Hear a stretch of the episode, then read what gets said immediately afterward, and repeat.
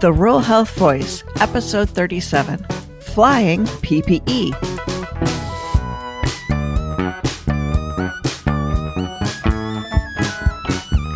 Welcome to the Rural Health Voice. I am Beth O'Connor, your host. We discuss rural health issues at the grassroots level and how state and federal policies play out in our local communities. How do medical supplies get to remote rural communities during a pandemic? They fly. Jess Ames, Outreach and Events Coordinator for Angel Flight East, joined me to discuss a unique delivery method. So, welcome, Jess. Thank you. So, first, let's talk about what Angel Flight East usually does. Who and what is Angel Flight? Sure. Um, Angel Flight East is a nonprofit organization that provides free flights for patients in need of medical treatment far from home.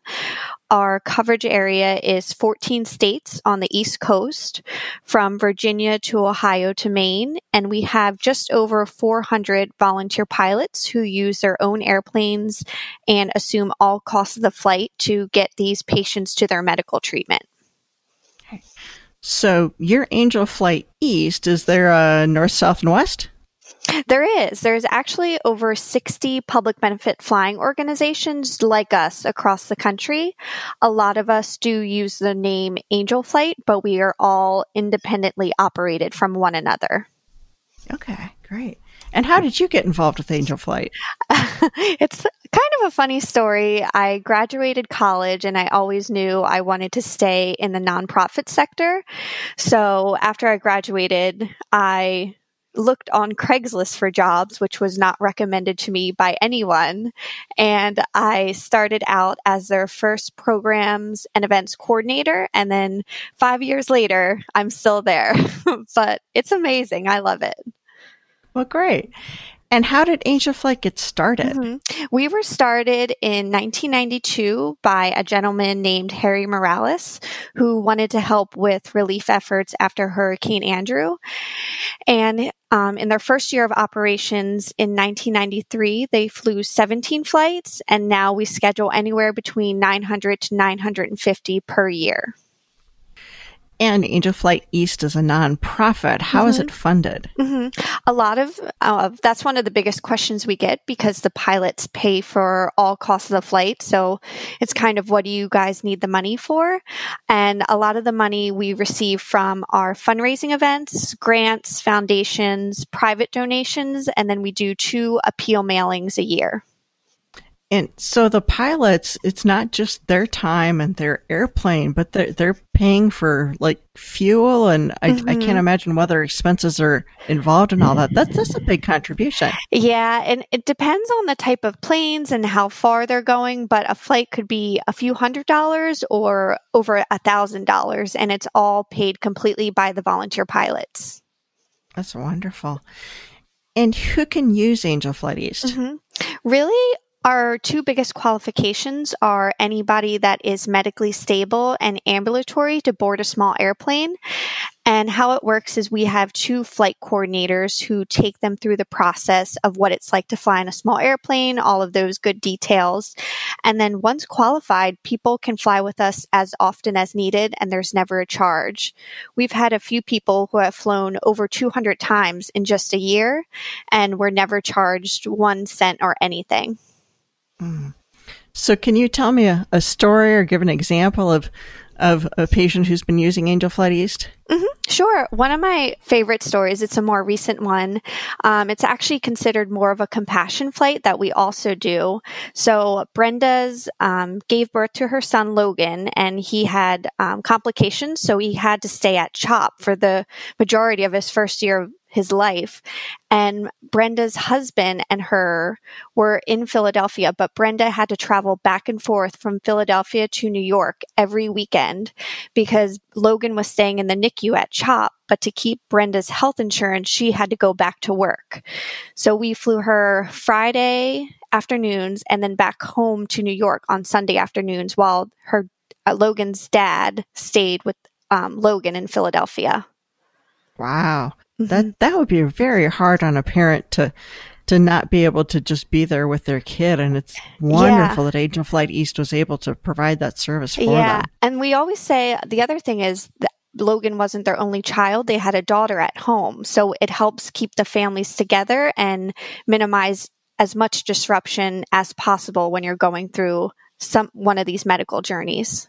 Oh, that is wonderful.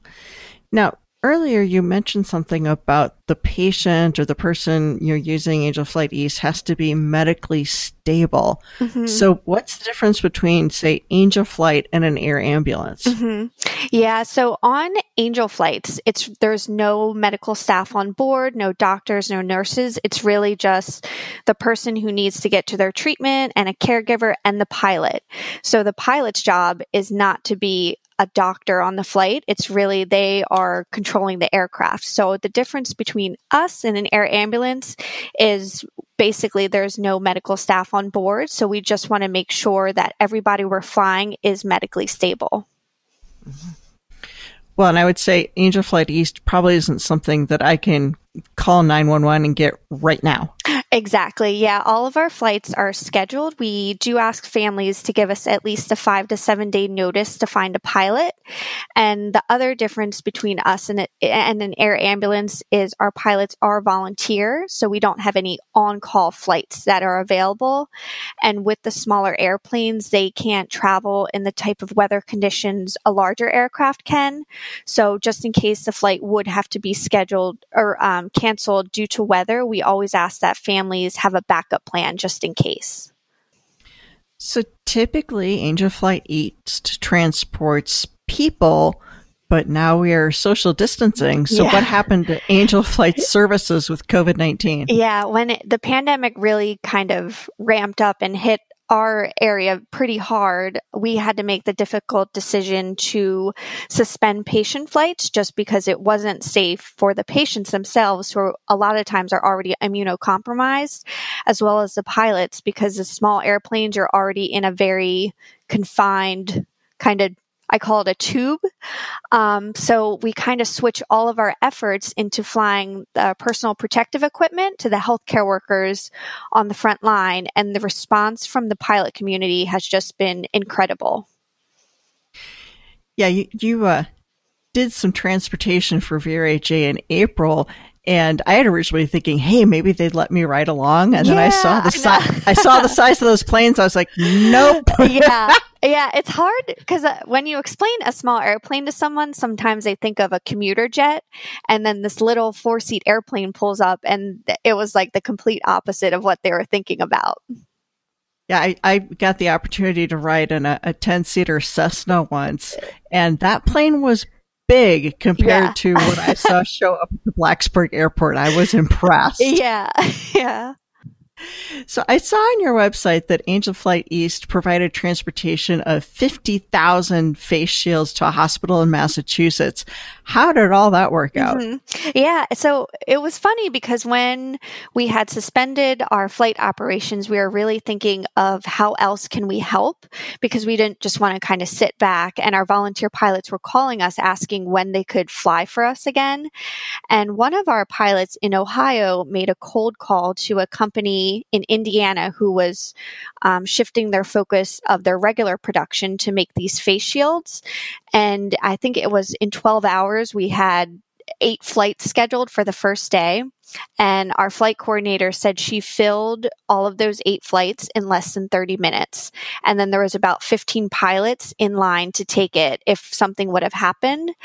So we did that on Monday and then it just kind of snowballed from there. And we flew 50,000 for the first week that we started transporting PPE. Wow. You know, that's amazing. But then I look at, you know, that effort compared to what you did for VRHA, you know, the amount transported on behalf of Virginia's rural clinics is tiny by mm-hmm. comparison. Mm-hmm. Do, do you think the pilots mind the smaller runs? I, I wouldn't want anyone to think I'm wasting their time yeah. or their resources? I don't think so because we were talking about that when after I had spoken to you, I told our flight coordinator this will be a much smaller scale compared to what we did um, from Indiana to Boston. And she's like, I honestly do not think they mind. They just want, they'll even fly one package of these gloves that the healthcare workers need. So we put the flight up for VRHA and it was filled in less than five minutes. Oh, that's great. Mm-hmm. I really like hearing that because yeah. I, I, was worried that they'd get there and see these tiny shipments and go, "Oh, I'm wasting my time here." No, so, yeah, and the um, so after every flight that a pilot does, they fill out a mission report. And I think I sent you some of those comments from one of our pilots, Will. They were just so incredibly happy that they could help in this small way. And I will say, I appreciate Angel Flight contacting some of our media sources. We got some yeah. great media coverage out of that event. Yeah, that was amazing because I feel like a lot of the media stations are kind of hungry for those good news stories. So I yep. was so glad that we could get the name out there. Absolutely if an individual wanted to fly for Angel Flight East, what does that person need to do? Mm-hmm. Yeah. So any pilots that fly with us have to have 300 hours of logged flight time, an IFR rating, and then own or have access to an airplane. And they are able to fill out an application on our website to fly with us. And then our flight coordinator will follow up with them to get them all set up to be a command pilot do you need volunteers other than pilots? Are there other opportunities mm-hmm. for people? Are. Our one of our biggest challenges is that a lot of people don't know this resource is out there or that Angel Flight East is even in existence. So we cover a 14 state footprint and we're a pretty small staff of 3 based right outside Philadelphia. So any assistance in the outreach efforts to healthcare facilities, service organizations, just to get our name out there to say we're here to help if there was ever a need is super beneficial to us.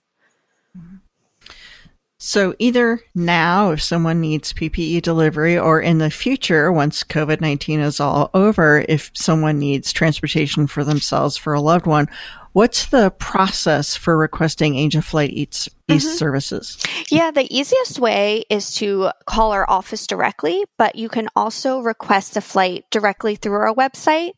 And there's a few forms that need to be filled out before a flight can be scheduled, but they're pretty simple very non intrusive. So the two most important forms are a medical approval form, and that just needs to be filled out and signed by someone's doctor stating it's safe for them to fly on a small airplane. And the other form is called a need verification form. Since our pilots are paying for all costs of the flight, we just want to make sure it is an actual need, and that's pretty simple, just filled out by a third party that's not related to the family, saying it's a hardship for them to get there themselves. And then the other three forms are a luggage disclaimer. We ask that families don't bring more than 40 pounds of luggage total on the flight. And then the other one is a um, waiver of liability that is required to be signed every time before a flight can take off. And the last one is optional, just a media and photo release. And that just states that if we were to use, or if a pilot takes pictures of them on the plane, we can use them for our marketing purposes. Great. And we'll make sure that we put links to Angel Flight East in the show notes so people can look that up, oh, whether perfect. they want Thank to you. volunteer or whether they want the services. Yeah, now, I got one more question. I asked this one of everybody, so you might have to think a little harder on this since you're not uh, not not a healthcare provider in that world. But I'm going to ask if you could do anything, what would you do to improve health and healthcare in rural America? Mm-hmm. So, Angel Flight East, we've been kind of uh, in this rural healthcare realm for the past three years. And I never really was exposed to rural America because I'm pretty I pretty much live under a rock in Philadelphia. but it was it was extremely eye-opening just the crisis that is happening in rural America and a lot of us people who live in the cities and urban areas were not as exposed to it as I think that we should be. So I think it's just remembering that I'm there are cities in America itself that need our help, and we can't just kind of leave them behind and only think about ourselves. Well, thank you so much for joining me today. Yeah, thank you. And thanks, Angel Flight. That's Jess Ames on the great work Angel Flight East does and how they have adapted their work for COVID 19. Since this recording, Angel Flight East has made seven more deliveries for our rural partners. If you want to learn more about Angel Flight East, make a request for service, or volunteer, please visit the show notes for a link to their website. Now for a message from our trusted friends at the CDC. COVID 19, better known as coronavirus, has spread throughout the world. Symptoms of this respiratory disease may include fever, cough, and shortness of breath. These symptoms may show up 2 to 14 days after exposure. If you are experiencing these symptoms and have come into contact or are in an area with an ongoing outbreak, please call a hotline and or consult with a physician. Clean and disinfect high-touch surfaces. For more information, please visit cdc.gov forward slash COVID 19. Thank you.